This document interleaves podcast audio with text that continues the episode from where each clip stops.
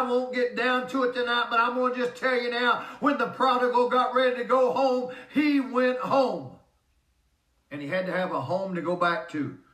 And man, we get when people listen. When people get tired of the home uh, hog pen, when they get tired of the hog pen, when they get tired of sin, when sin has made them sick to their stomachs, when they really see themselves as God sees them, as they see themselves lost, hopeless, and helpless, and for then they'll want to come home. And until they see that, they're not going to want to come home.